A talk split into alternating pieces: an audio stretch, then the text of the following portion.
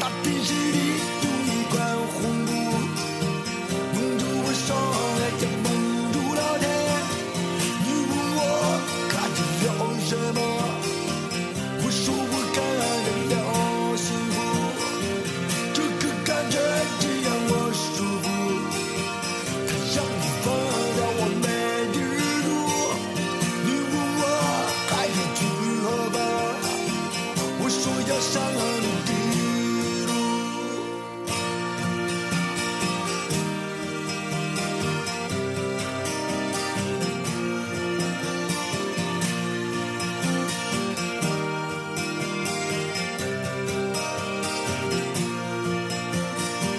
看不见你，也看不见路，我的手也被你抓住。你问我还在想什么？我说要让你做主，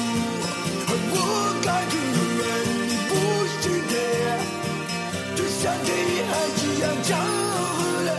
而我看见永远你身上有血。因为你的消失让我，这个感觉真让我舒服，它让我忘了我没地儿住。你问我还要去何方？我说要上你的路。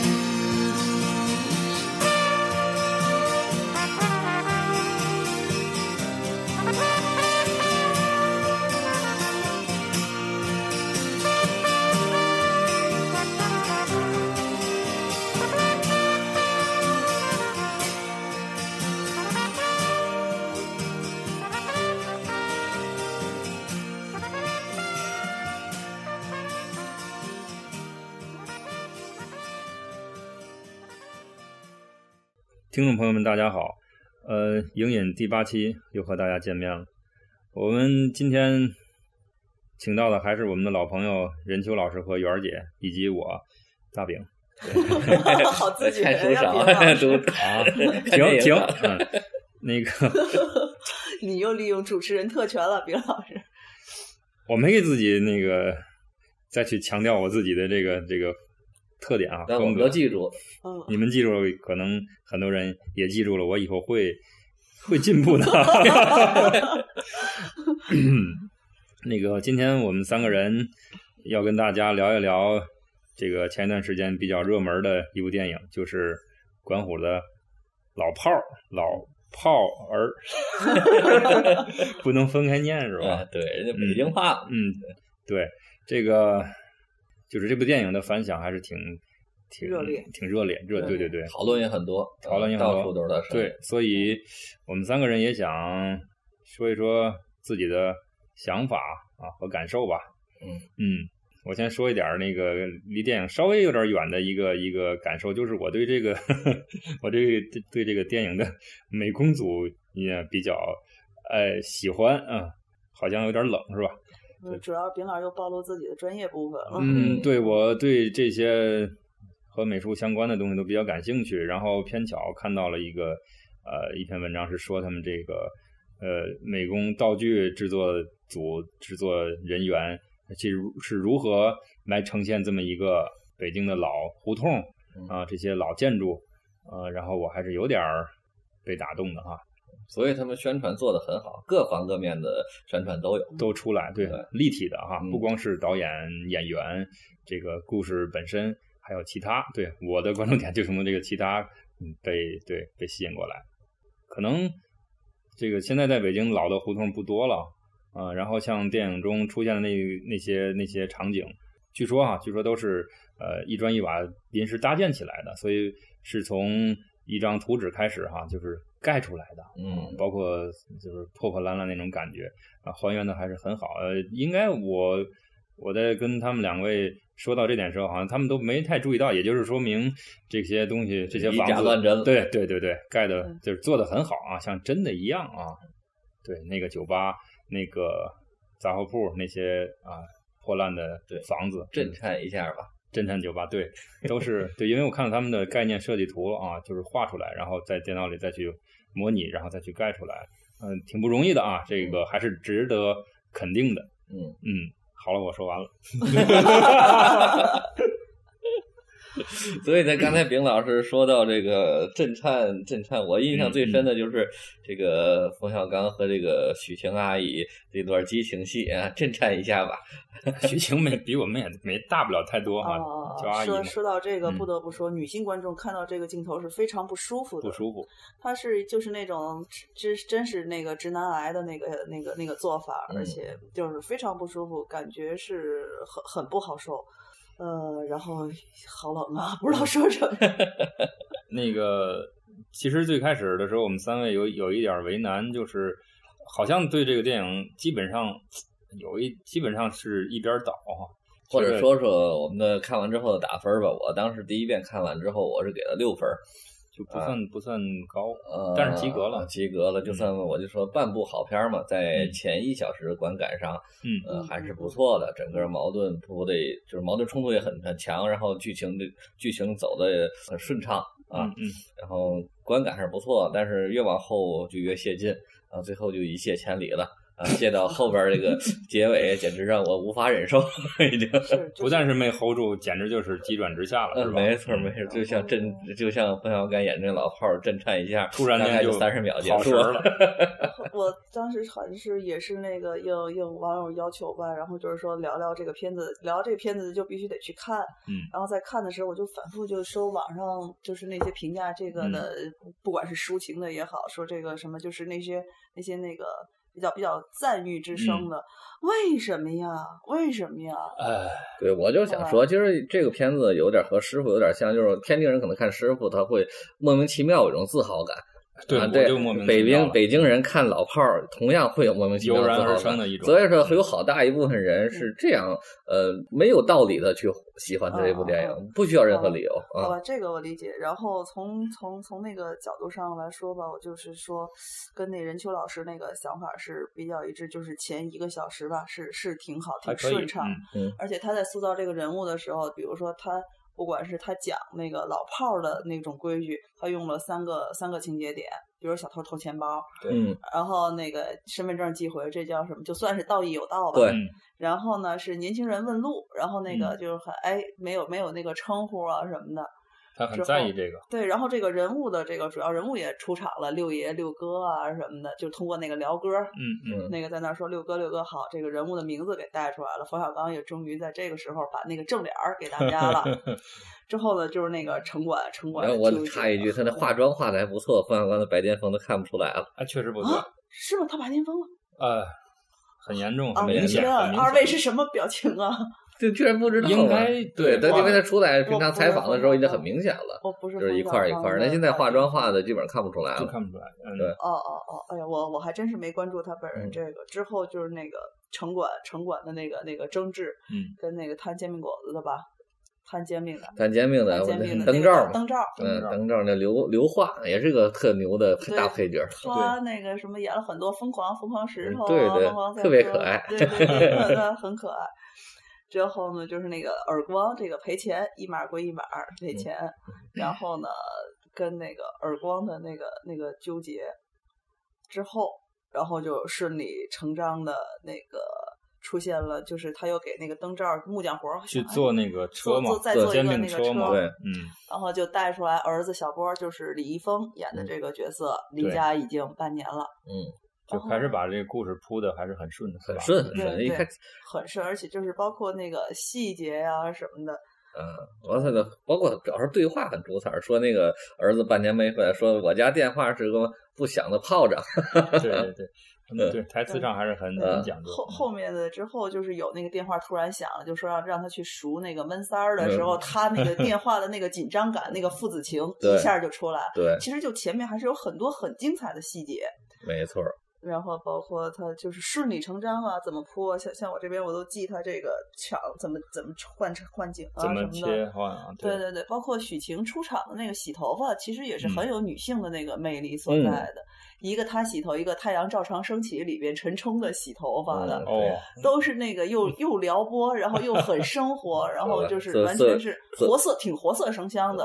啊。然后就是剃头，然后就说那个赎钱的，就是好像又说他那个门萨不进去了吧，然嗯后就找许晴借钱，说明他的这种经济的窘困。然后马上就让我想起来，卡拉是条狗。然后葛优嗯去那个赎那个狗，当时去找也是找自己一个红颜知己，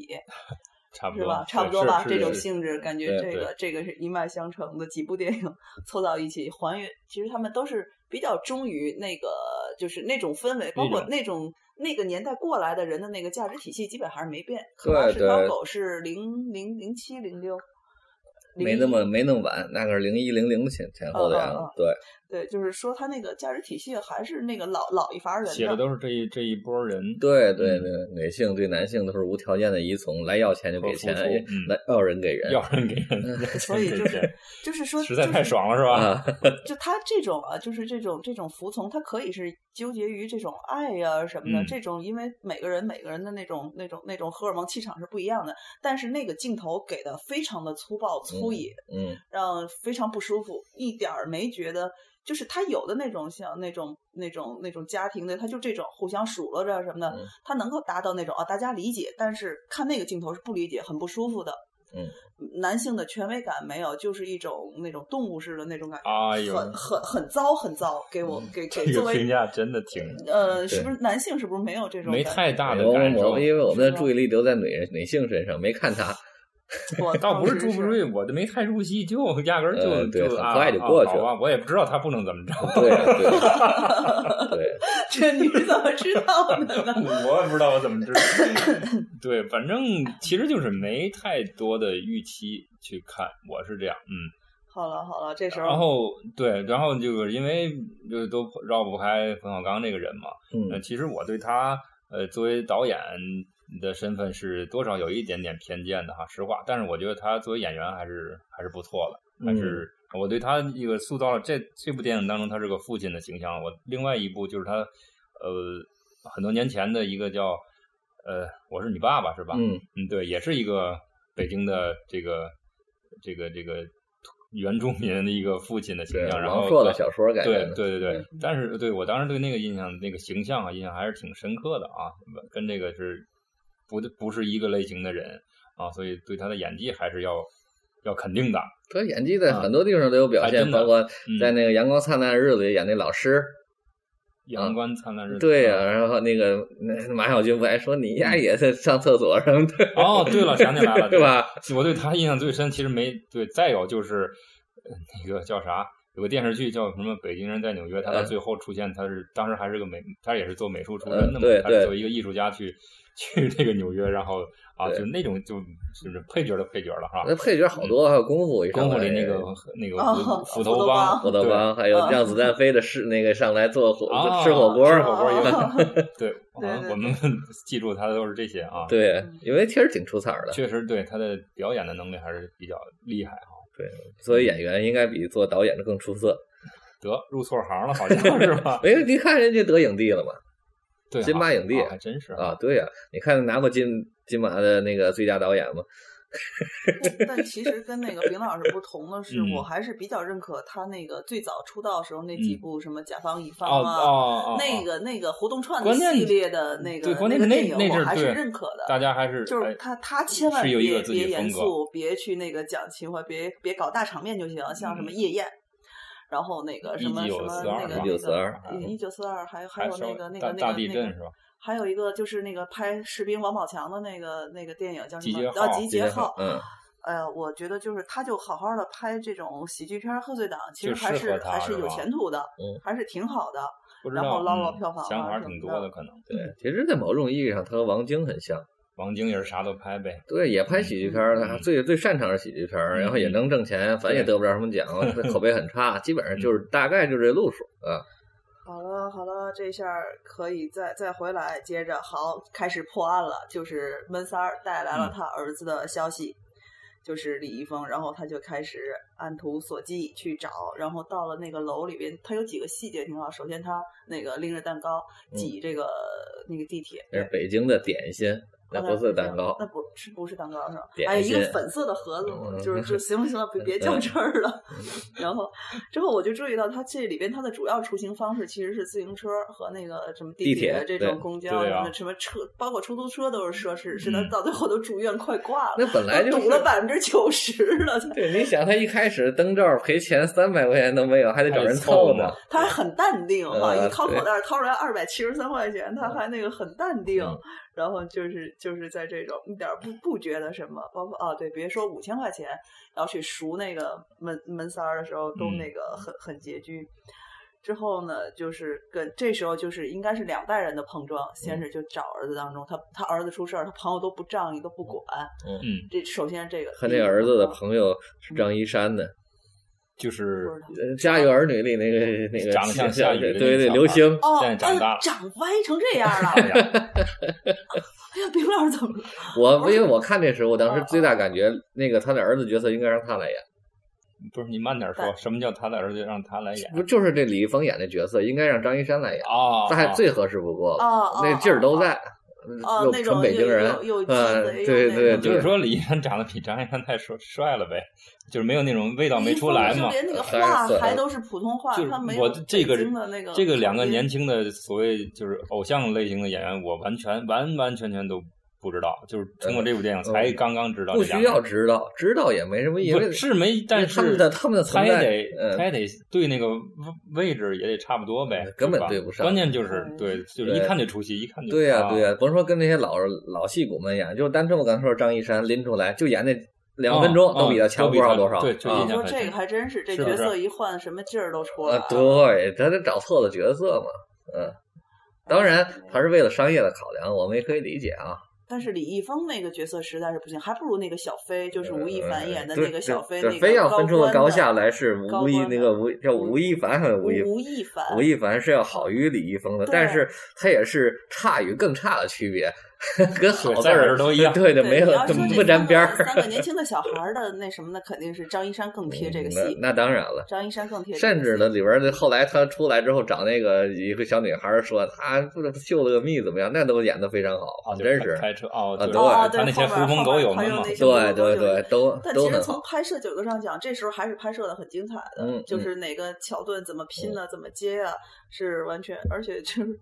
他那还是挺与时俱进，冒出送快递的就把那个给 小孩儿给骗出关键他来。是植入广告了吗？不 是，对，就是植入但广是告。直的还是顺，还可以吧？还是嗯顺。对你像《小时代》里也植入京东了，那多那什么呀？对吧，嗯那么后来不还是植入再植入？京东来送一包裹，包裹里还有东西，还又一广告。你嗯看的还嗯嗯真细呀！我 那的里天面那哪！个平安人寿，到最后啊平安人寿的那个啊保险就是很多广告，我们不排斥，但是就是你只要高就行，植入嗯对广告。对他说那个，你看京东没有直接出现，都是那个语言的那个嗯那个在首先他在院儿里做那个煎饼车的那时候，嗯京东快递送快递嗯，你就感觉好像这个京东快递是给他提了个醒儿，他去约那个小孩儿的时候，就嗯是还是然能后贴我到是故事京东里去快对递，对说对明他这个故事是用贴心的了，对哎，这个所以就有的时候我们啊，我们又又要说了，又要又要开始秀嗯那个秀对我现在也想念广告，你不是没有吗？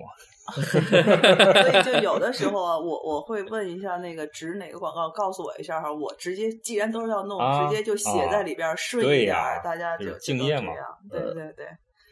就是这周后面的之后哦，他在里边还有一个细节，就是有一个山东什么的女孩在那儿乞讨，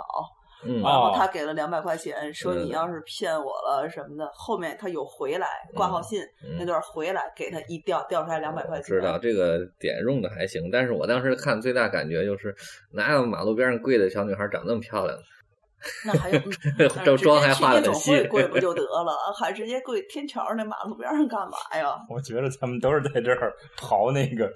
细枝末节的好玩的东西。不是你等着看这小女孩啊，后面不定哪个戏出来，对呀然后一倒的话，你要你要知道这公司在推哪个演我员，这个不是还有三个唱歌那，我始终没记住叫 TFBOYS 啊对啊对啊呃对，好吧我们为什么好吧抓那个细枝末节？嗯因为主线我们没什么太多可说的东西。对，接着接着抓是，接着接着嗯抓。是那个是啊，对，前面还有一个鸵鸟，他那个在那个在那什么，就他也是那个做木匠活儿之后，他嗯去莫名其妙的看了一个鸵鸟，他对在那儿说把这鸵鸟关在这儿，然后中间还有一个看鸵鸟，中间他还有一个就是在说那个跳楼那段儿还有一 对，他他看鸵鸟说本主回来了嘛，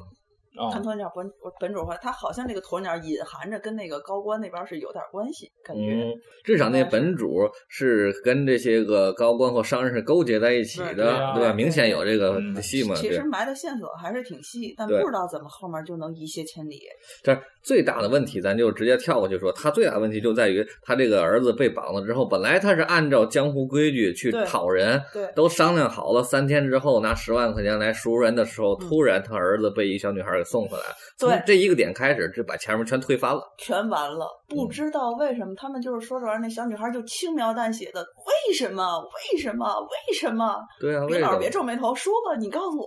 对，而且我 就说，按照他江湖不这么写，他你说他怎么办？他肯定任老是任有老别师啊的这么，咱就出这么路说，有别那的个出袁儿姐，路你如果来编剧，任老师你来导演，你们就再松不让他们松回来，然后后面怎么着？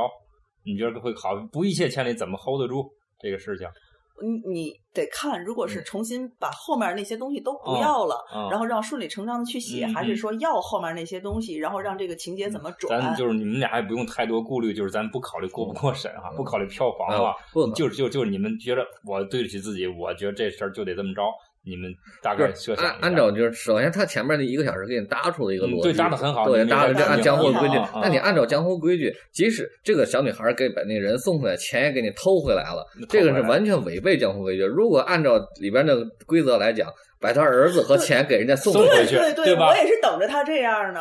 必须送回去，没错儿。送回去，咱在三天之后再来。再说，没错儿，对这是最规矩的做法。对对，你一回来就没事儿了，这我当时看就接受不了，这事儿都他他后面就把或者前面是的什么呢？确实或者是是比如说颠啊覆掉了。啊，如果说没事儿，就是让他怎么没事儿，让他心脏病快点儿发作，让他可能想这么干，但是呢，他心脏病发作，这没办法了，这是一个嗯外、外，虽然是身体原因，嗯但是一个客观原因，但是偏让许晴先跟孩子聊天儿，对啊，然后他们俩还喝酒，呃还来个伪和解对那种，对，他就是认识完全拧巴，巴了。完全就拧了。对，就是就我要我想的话，即使心脏病发，人也得抬过去，这叫讲规矩。嗯人死了也抬过去嗯，嗯，对吧？？这叫规矩，你这叫什么规矩？现在现在就完了，就错乱了，就不知道说什么了。就从那是大概六十九分钟左右的事儿嗯发生之后，这还两个多小时，我就想后面这一个小时你怎么给我崴？对，啊然后他你就怎么弄他就搞出一个什么对账单来啊，然后就就哦更拧巴，更拧巴了。本来你已经歪了楼了，这是属于歪楼上，你再歪楼。啊，原来会歪楼的不止咱们三啊，个，对，就然后他不知道就歪到姥姥家去了。他就挺像那个嗯那压个根儿大也裤没想衩过似的，整整个就拧了。他就像那个央视那个大哎那裤个衩大那楼，楼正经盖的挺好看的啊，你别别说这个 哈。就讲歪楼 嘛。嗯对，啊，在这儿然后他就歪出去了嘛。然后后来甚至到后来再找他们的时候，他又再约架，对吧？第二次约架见那见那小飞啊，就完全变了个对人了。，然后即使你按按照他当时那逻辑来算的话，你再跟人家约的时候，小飞怎么可能答应你呢？你拿着人家的关系到人家身家性命的东西，那我不干掉你，而我且还要跟你约架，想而且什么还呢？那个莫名其妙，小飞还倍儿感动，还特别哦理解他，说哦那个他说什么就一定，然后还在那儿莫名嗯其妙的还握手。我对呀，靠，我就已经愤怒了。嗯对对对，就是所以说他可能那个那种形式都是按照规矩来，但是他骨子里已经完全偏掉了，所以就没有办法让我们再看下去了。然后就勉强看就是我们最完开了始期待的东西，他没有坚持到最后，对然后对发对，发现也不能说是被骗了吧，反正不是观看这众电，影但是气氛的，对，但是就是哎呀，一下就不解恨呗，或者说他是这样，啊，他建立了一个特别好的人物， 对，这个人物模型建搭的非常好对，但是这个故事整个把那人物给带跑了，然后你 人物还是那个形象在那儿立着，然后人物嗯，你违 你和。啊拧巴违和着，太拧巴了，简直对。然后就我就一直在想，他什么时候把孩子送过去？好，你跟孩子叙叙旧、喝酒，再嗯弄孩子回去，或者哪怕你就是那个你心疼儿子，嗯，你就违背这江湖规矩，但是你自己你是要回去的，嗯你是一定要回去的。然后，然后反正就是至少吧，他也没有哪怕用语言呢，用什么对白，他交代一下，就是说自己对这个对这个规则的这么一种坚守啊什么的都行，他没有任何坚守。对啊，而且你看那里边讲了好多规矩啊，咱们讲这边稍最最多的讲孩子要尊敬他，见对吧？你是毕竟长辈儿，你也不能这么骂人，是对吧嗯？可是他们自己呢，天天嘴里脏话不断，呃，嗯这个这个脏话只能是他骂，他就是这种。对吧这？是一种一种，他怎么说呢？自身他认为一种优越感，不叫优越这感，不就是他就我是们你活得就是够权老，威你才这不可以就是骂儒家这那个一套倚老嘛，卖对老啊吧？这是个吧君君臣臣，父父子子啊啊，我他妈上面胡作非为，都随便你，底下就不能干，这就哦，这是我最痛恨的。对啊对啊相当的对，然后你看，再之后，他本来约了第一次约了查那个查家，对嗯吧？然后儿子回来了，然后完了，这事儿没嗯了。然后他还在里边反复强调这个一个事儿一个说，一码事儿归一码啊事儿，对然后啊他自己反而把三三码事儿融合到一块儿。对啊呀、对呀、那个什么，第一次约架是那个他他儿子那个弄车已经跟他挨了一个大嘴巴给混一块儿了。对呀、啊对呀、然后后面又把那个又把那对账单儿，然后又又什么又往里，然后对账单儿又跟他儿子脑震荡混一块啊儿，被被这打四个嘛事儿嗯，对啊混一块儿。对呀、对呀、所以大概这个编剧也没太想清楚这个规矩到底是什么。哎呀，就是想突塑然造这么一个很有棱角、很有突个然性突的这然么呢一个老北京的底层的这个老百姓儿啊，对呀这种呃，这这叫叫啥了？反正对，然后包括它里边提了好多，对吧？不不报警，绝对不报警，啊，这就别提了，对吧？这就我就对对对啊就嗯，我都不愿意说了。不是，不是，这这我们要说一句，其实，在就啊以往的那个咱们江湖，这不叫江湖吧，民间的，确实到现在咱们民间也都习惯不报官，也不不是报就是警，私不了报呗官，私说白了其实啊你知道你想过不报官的原因是什么吗？原因我嗯我认为背后是最大原因是对于制度的不信任。对，对尤其对于当局，就是对那个这套系统的不信任对，那我觉得我民间解决会更好，对吧？是然后这是这就是标准的民间出身的一个特性，他们的思维对模式，对不对，然后嗯，然后，然后他就差到中纪委去了。然后你这让我怎么接受是怎么？哎，我就告诉你了，咱这是不是报警，这是举报。啊，对，这 举报是什么？举报那是我们在想借助官方力量了不不是嘛借助，咱们啊上学的时候就知道，就是告给老老师师嘛打小报告那啊个嘛，这是些非常叛徒， 这就是最为人不齿的人。任秋呃老任秋老师，你说到这儿，我就啪的就想拍案而起，这还聊个屁劲儿啊？有什么可说呃的？都已经说冷到静一这点儿儿啊，了。 二位二位，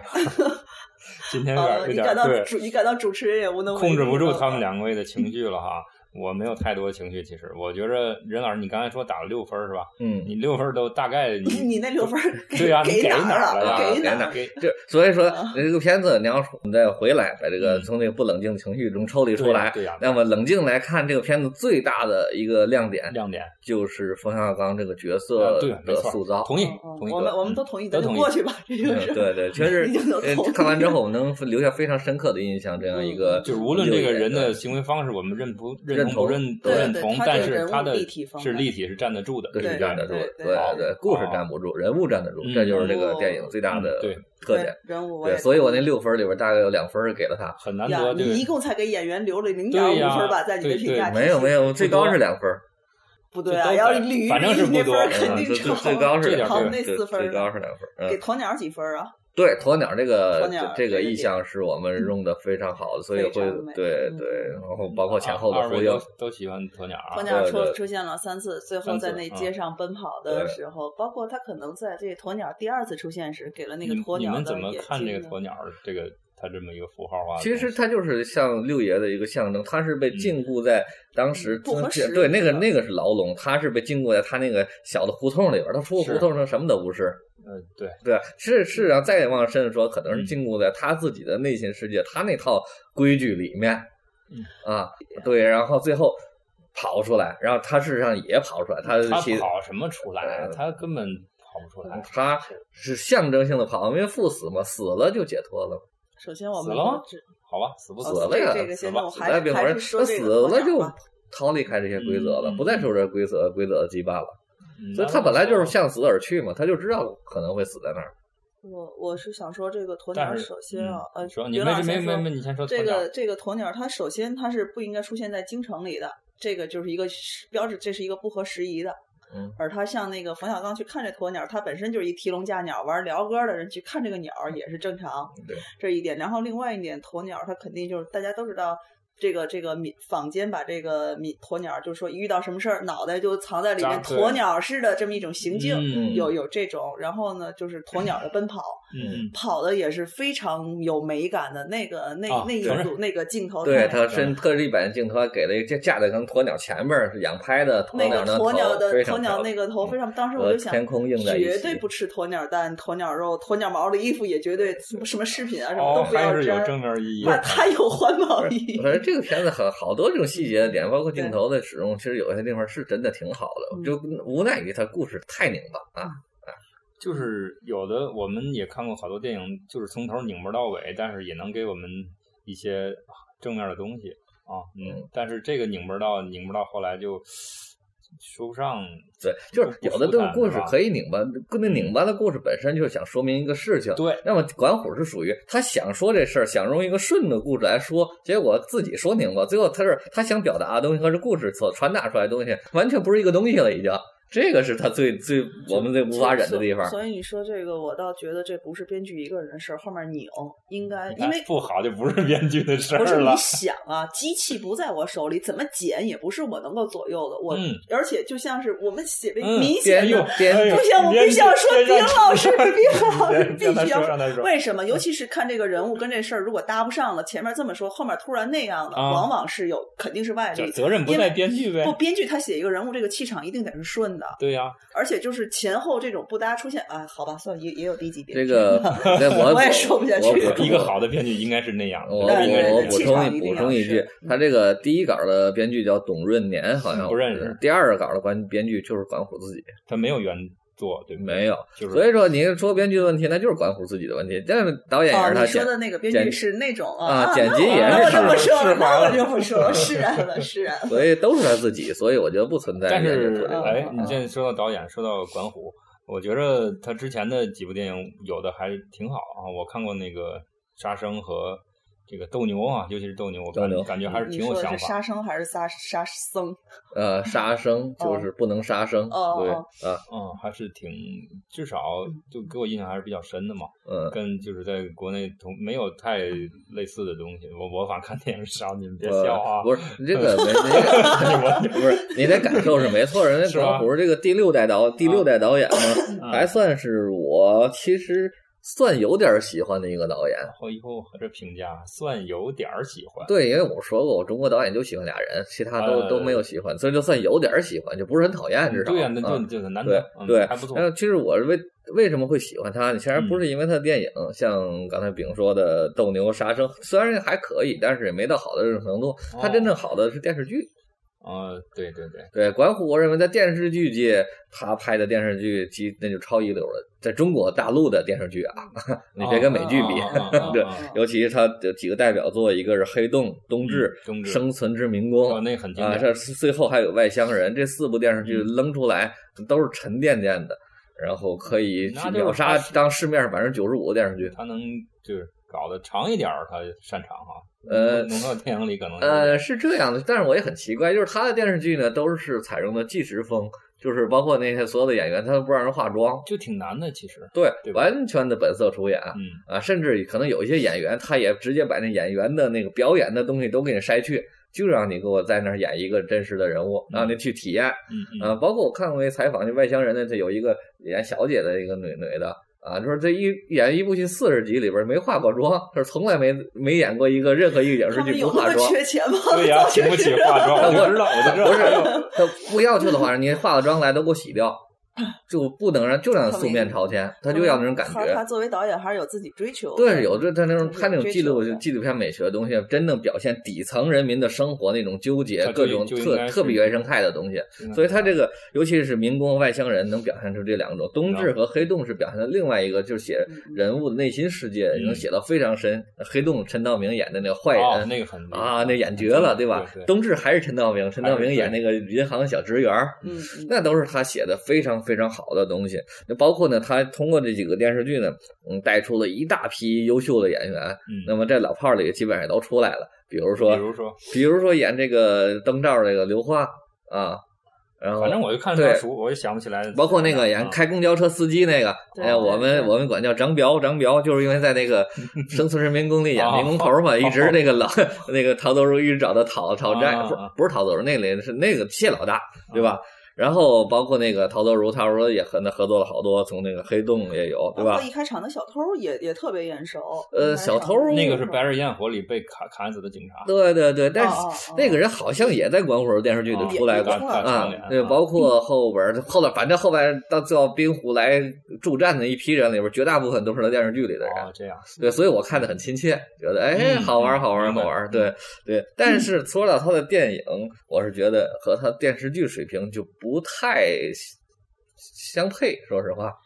其实还是六十九六十九分钟之时前间啊嘛，，嗯是是没问题的嗯，就后面就让人对那种。生气，而且就是爷儿俩喝酒，就刚回来，爷儿俩喝酒，然后一提他妈就吵架对， 然后就那个李易峰的那一嘴，还有点儿 那种那种腔儿的那违个和那感个太话强，了是吧？然后之后我就看那个冯小刚的眼神儿，他可能是真的对这个演员失望绝望，可能不是在 戏里，就想哎算了，就这样儿去吧，就就就有可反能正就是是一边倒，就是这实力太不相当了。 对对对对跟他搭戏的几个人，好的真好，差的你人真说差这。个要对对真是那个张一山，你要我我脑子里现在赶紧一换一下，还真是，如果张一山味儿又出来了，对，但是张一山不是因为那什么，然后就被封杀了啊？呃，就跟那个王学兵他们一波了嘛。哦哦，哎呀，这么点小孩儿，可惜了，可惜嗯这了。嗯有这么夸张啊？呃哎呀，我说这这广电干的事儿多了去了。好吧，好吧，好吧。对对，然后接着说刚才管虎的电视剧，就是说我刚才觉得就是因为他电视剧拍的很好，就是他对讲故事的能力应该不差不，那弱嗯电视剧是靠故事的嘛，对吧？他不靠这些其他的镜头语言这些东西嗯，然后反而到电影里边，他的就变成不太会讲故事的一个导演，我也很纳闷儿，他所有电影都会呈现出这个问题来。刚写惯了长篇，再写短篇就是这种，就再写中篇就是这种哎下场嗯，，反正就我是是。了解的。所以这我看电影里边，除了斗牛还算相对完斗整，牛对对吧因为可以斗牛是极简，也没什么 故事。啊，那倒是真讨厌。 对对，加上黄渤的表演，确实把这电影撑起来了。 对， 其他的电影还真很难说。包括我们年轻时候特别喜欢他的《头发头乱发了乱了。你年轻的时候啊，每次我我 听》呃我。我们的我们是不包括袁姐的，声再声明一次，哎 好吧我？ 怎么人说我和呢任老师每年次轻我的时都候被 闷进去，然后对我，就我们小小的时候去看《头发乱》的时候，当年是很激动的啊，因为那种嗯没玩办法玩摇滚的大院子弟。嗯但是我前两年的时候又重看了一遍，看完之后我就心想，嗯你对 他妈的这什禁么不东住，西对这对对对 对，禁不住现在的眼光再去再去对衡对量对它对对对对，所以呢，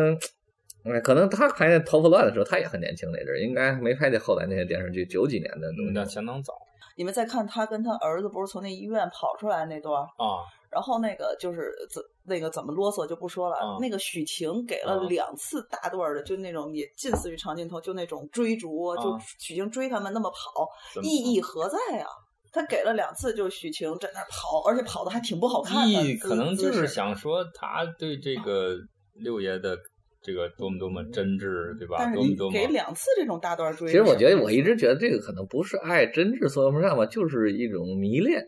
说白了就是对只是其实还也未必是迷恋他，而是迷恋自己的十六岁，对对对对，你说这个点儿到点儿上了，迷对恋，自己的十对六岁。 没错，就是这样。他们都生活这一批人的一批老炮儿，都生活在自己的假想世界里对是这边， 样啊，对，跟真真实世界完全无关所有所。有怀旧的点嘛，不是说这个电影有多好，就是夸回到自己年轻的那时对候，都是爱自己那个时候对的。对。唉，包括我看到后来的时候，我就想，这不就是当代北京版《英雄本色》吗？当代北京版《英雄本色》，英雄本色小马哥经常和那个大哥说：“ 哎，这已经不是我们待的那个江湖了啊，没有人在讲义气了，啊，啊 啊不就这个东西吗？”那个不违和呀，这个太违和了。然 后那 TFBOYS 那仨小孩儿在那儿晃，那个就是因为，其实我就是还是想说，他拍这样的一个东西没问题。你要拍简单了，像《英雄本色》就啊还是很好看的，但是你不能拍成这么拧巴，你加想加这么多东西，这个东西它就它就不纯粹了串味儿了。啊，就串味儿了嗯。对对对，然后大家都气的都有点不想说话了，感觉。没有没有。然后接着我再我再说一个点，啊就是因为那个小飞一直拿本书在看小李飞刀啊是《吧，小李飞刀》，对吧？《小李哦我飞们刀》年轻人都看啊啊，对呀、对，然后他觉得按照这个电影的逻辑，就因为他看了《小李飞刀》，觉得那里的有的英雄人物按照规矩办他们事，的所以江湖理解了六爷，对吧？ 这是按照我们哎他的给逻辑他的逻辑，但是我们拿出来分析一下，没有没有关系，咱们来啊看一看这逻辑能不能通啊。嗯好，那么他这里边有两个点，第一，咱就先说小李飞刀。小李飞刀，小李飞飞刀塑造的人物是谁？当然就是李寻 欢。没错哦啊，李寻欢这个人物，他之所以称之为大侠，他干了什嗯么事儿，对 吧？对吧？啊，他俩干的最重要的事儿就是把自己的未婚妻啊让给了自己的兄长，然后自己自还己能到处寻欢啊嘛远走他方之后，还默默的回到这个他的啊大嫂跟前儿，天天借酒消愁，没事儿借着拿着个刀刻个木头人儿，想念他的未婚妻他。就变成小叔子了呗。他他他完全就是那个 个那个古就是武侠世界版的隔壁老王，啊，他完全就是这这这，所以这个他那我们年轻时看都是什么呀？ 不是他这个事儿，你想想，就是你现在回头想一想，嗯他这事儿和侠有什么关系啊？不知道，就是我不知道。也是规矩有什么有什么从规逻辑矩吗？不通上讲来说呢，这个是一脉相承的，都是对啊逻辑不通的。对啊，这就像这这叫大侠嘛。如果当时他不只办这样他的一不个是事儿很，厉害吗？能打吗？那能打是另外一个，能好打玩和大侠没有什么关系的而，且他哦对吧看？李寻欢就是那个让老婆的人，那么他们起因就是那个那个那个孩子那小波儿子秀了他哦我的天，你们密，俩那他想那的他就真多那呀！他就应该啊，行让了嘛，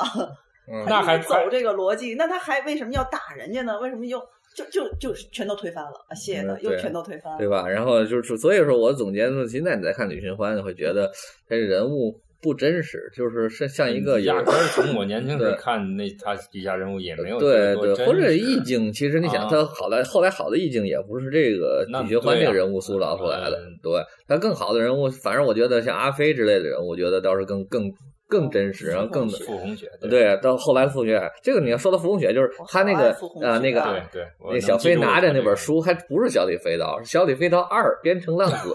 就是写叶开和冯雪的故事。啊对，我就是喜欢宋所以说，那么如果你要按这个推，他可能看的是叶叶开和傅红雪的故事来理解六爷，咱按这个逻辑来推一推，看他能不能推过去啊。天傅哪红雪，我觉得他算是一种颠覆，因为在那个大侠里边应该都是那个很帅气啊什么的，嗯而傅红雪她偏偏是一个有残疾有的，残疾，对啊她是一个不完美的残呃缺心的，里有阴暗嗯装装满的是仇恨的。对呀、嗯嗯，对呀、装满了仇恨，然后然然后呢，然后最后这个仇恨发现还是个空的，最最可怕的，对吧？然后发现自己所有的东西都是被移植过来，那那个人不是他，而是叶开啊，然后叶开，然后就完全没事儿他，他宽恕用他了用。这个人物谁在引用谁，我都引引喻谁，我都对不上。对对，当对当时跟看这的时个候就是就是，比如说这个《边城浪子》里边的人物在隐喻着这里边人物的谁，对不上，对不上，对呀、根本就对不上。你对想不就上。就是哎呀，就是只是不能是拿说错你们道具二位了，你们二位想的太多了，道具也没有这么懂，可能或对者说就给他找本儿我经典武侠武侠小说吧，你看谁知都知那道。一般的经典，那《射雕英雄传》呢也可以、啊。对呀就是真但正嗯他金庸他和古龙呃是两个风格体系的。呃他就还是知道这个的差别吧。侠不侠一般都是在金庸那儿，对啊，呃，古龙的里边没有什么侠。推理小说呗，啊，对对，对古龙吧更多的都是浪子， 浪子，对对，反对正那就拿错书，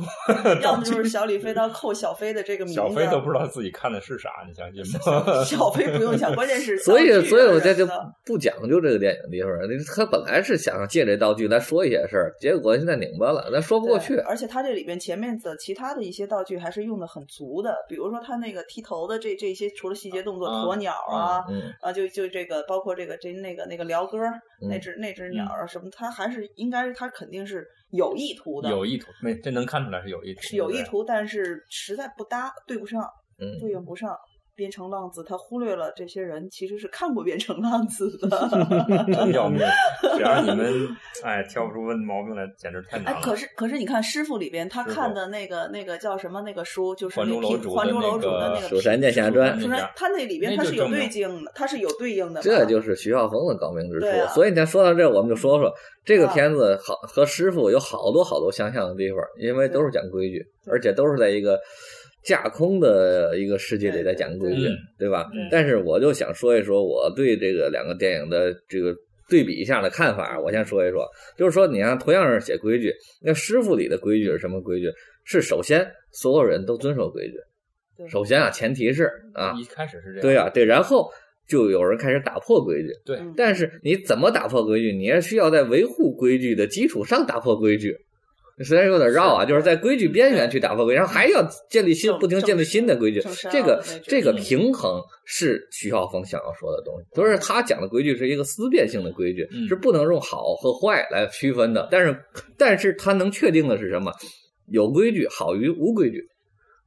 我我我插一句，师傅那里边啊，像那郑山傲提出要来个外来人打破这个规对矩，他的目的是什么呢？不能让武学死了，他还是对嗯一个正能量、正向的，想让这个这个行业或者怎么说更发展，对它是一种改革式的，为了推推动它。对，至正于面结果怎正面意义还是么？有的样啊什么的，他只有他就有这种过程了，他的本意。但是好，对接着说。对，然后就是师傅里的规矩，我觉得是更多的是一种文化的传承，还有社会运行的一些规律。没问题它对，是然后你通过这个外来的刺激，让它变得更完善。更完善、更嗯对更对更适应这个对时代更好嗯所以说呢，当然他最后的悲剧是因为整个这个武行其实已经在这个西方文化和这种列强入侵情况下，已经面临灭亡的一个状态，所以它对才是一个悲剧的结尾。没错这我们都是可以理解，能能理解出来。然后我们对照回老炮儿来看，嗯他还是讲规矩，对吧？对嗯没有问题。那么他，但是他有一个问题，头他首先分出了有好的规矩和没规矩。就是老炮嗯儿的那帮那帮人，他们有规矩是好的，那个底下现在那帮小孩儿没规矩是坏的。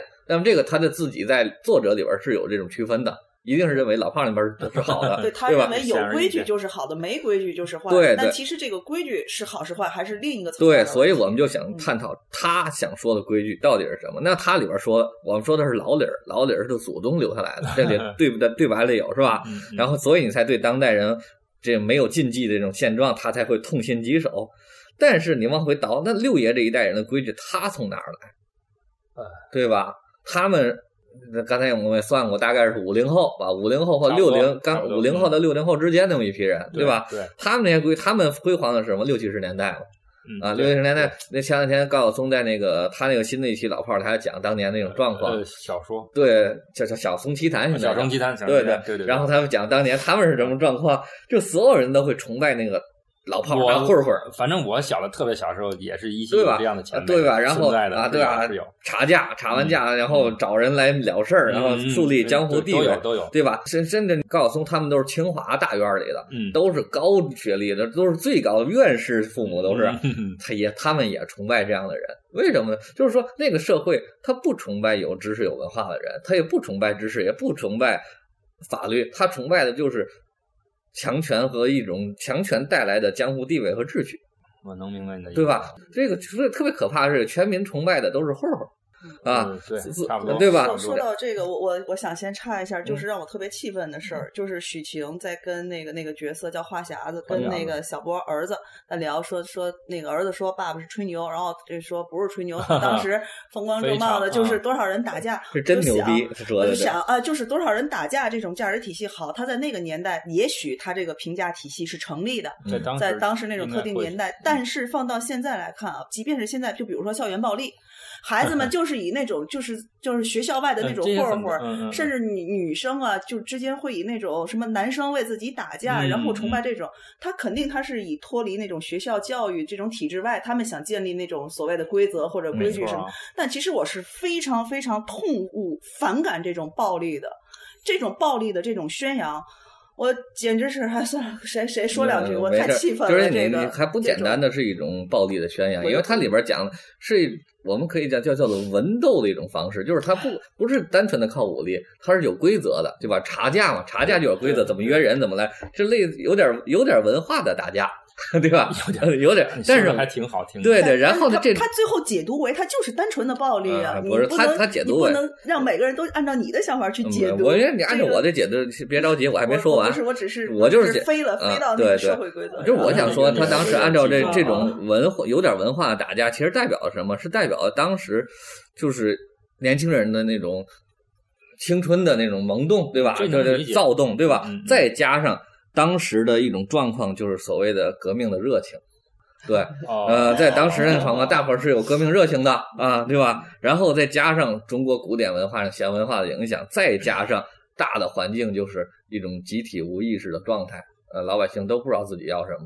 呃，然后才诞生了这样的一批人。这批人是个特定历史的产物，它压根儿不是一个正常的东西。所以说呢，我们你用这种不正常的东西作为一个好的规矩的话，这就太可怕了。对或者我就是我们想总结一句话，这怎么说呢？说你现在在当下去怀念老炮儿的精神，这就等于用一个错误来否认当下的错误，用比较就差的没有没有这种正视当下的问题。对对啊，没用找用到一一个个比合较理的差的嗯方法来否定现在很差的方法。 呵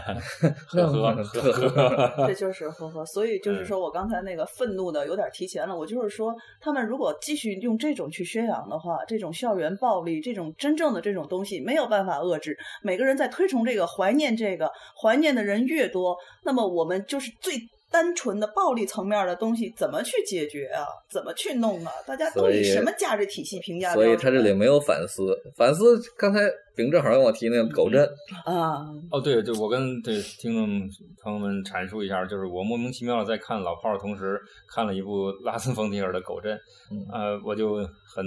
很难免啊，把这俩电影做了一下，也不叫对比吧，就是找一找他们的联系啊。嗯呃，《狗镇》我看完了就就很很绝望，很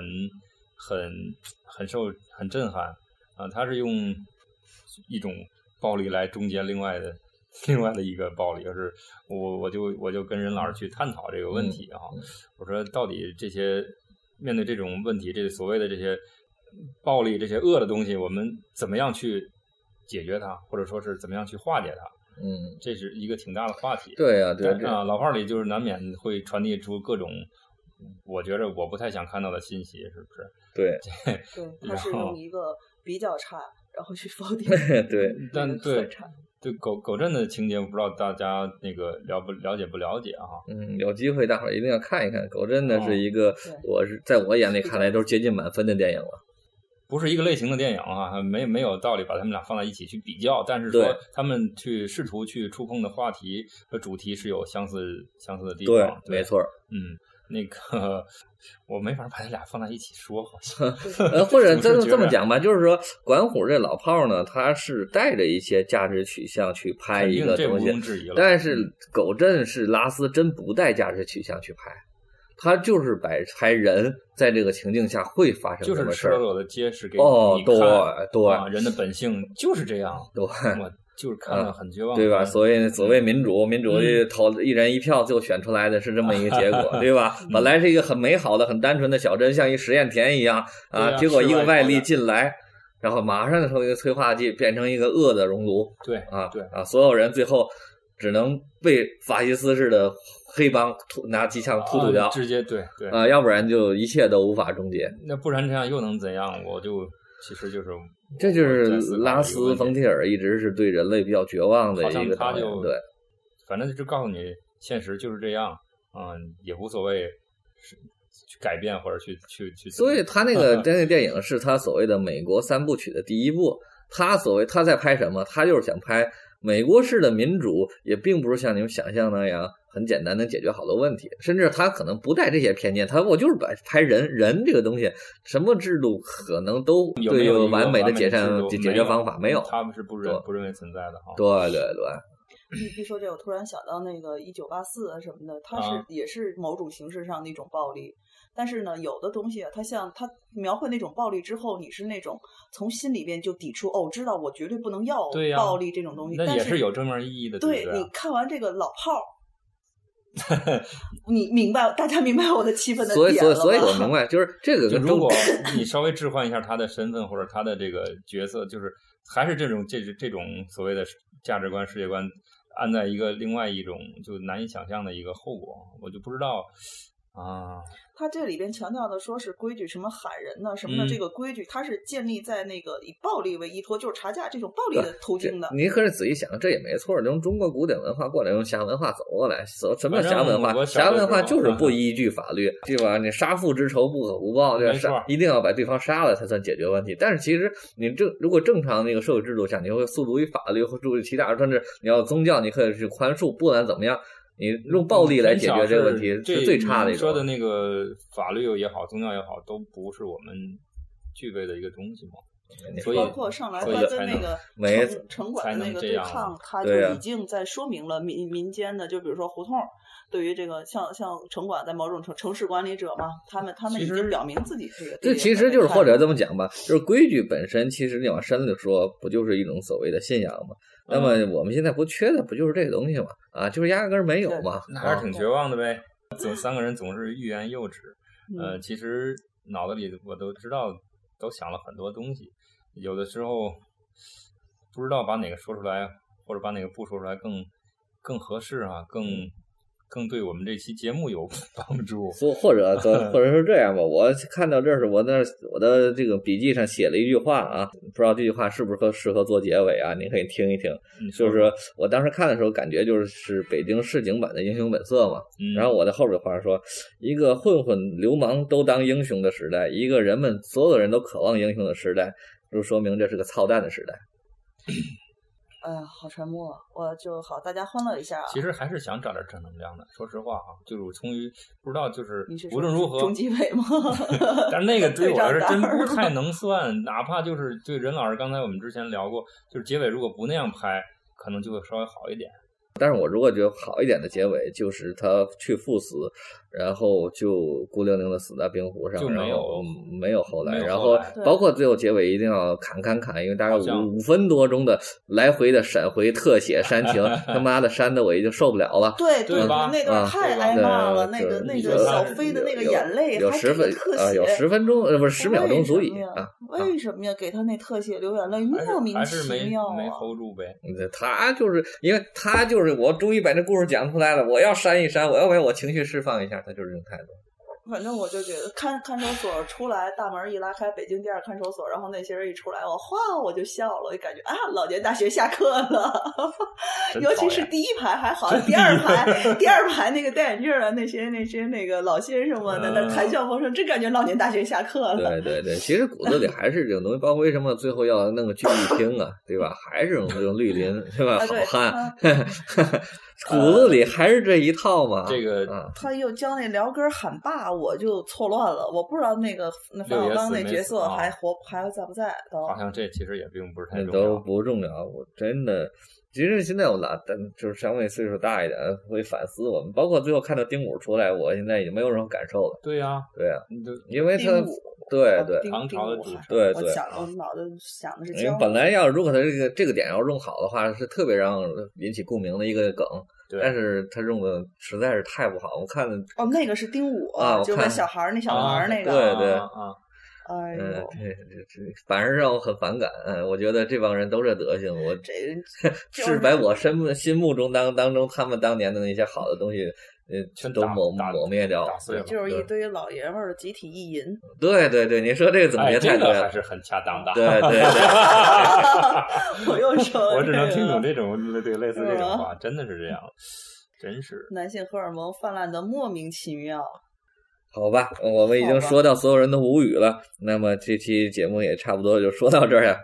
这这期挺难得的啊，大家都集体无语。 啊，对，是因为我们会以后会尽量避免做我们所有人意见都一致的这样的这种电影。对，咱们意见太一致了，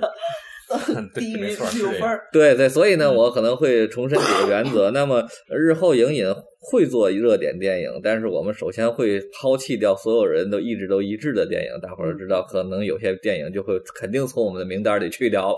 好好啊，然后另外一个，我们不会选择在第一时间马上做这个节目，因所以我们就尘埃落定之后，咱再说这个老炮儿，没对问题吧？嗯类似的、类似的电影，我们可以都会上相对延后一点来说。对，对对，那这我们也是节目的一个宗旨。然后另外想说一个，影引呢，一块儿是说我们的热点，另一块儿是挖掘我们的呃冷门佳片，哈哈，我们个人那喜个欢至的少。是有一两，我们至少会至少喜欢，不管是因为什至么少有一个人会喜欢吧，那那我们就可以说呀。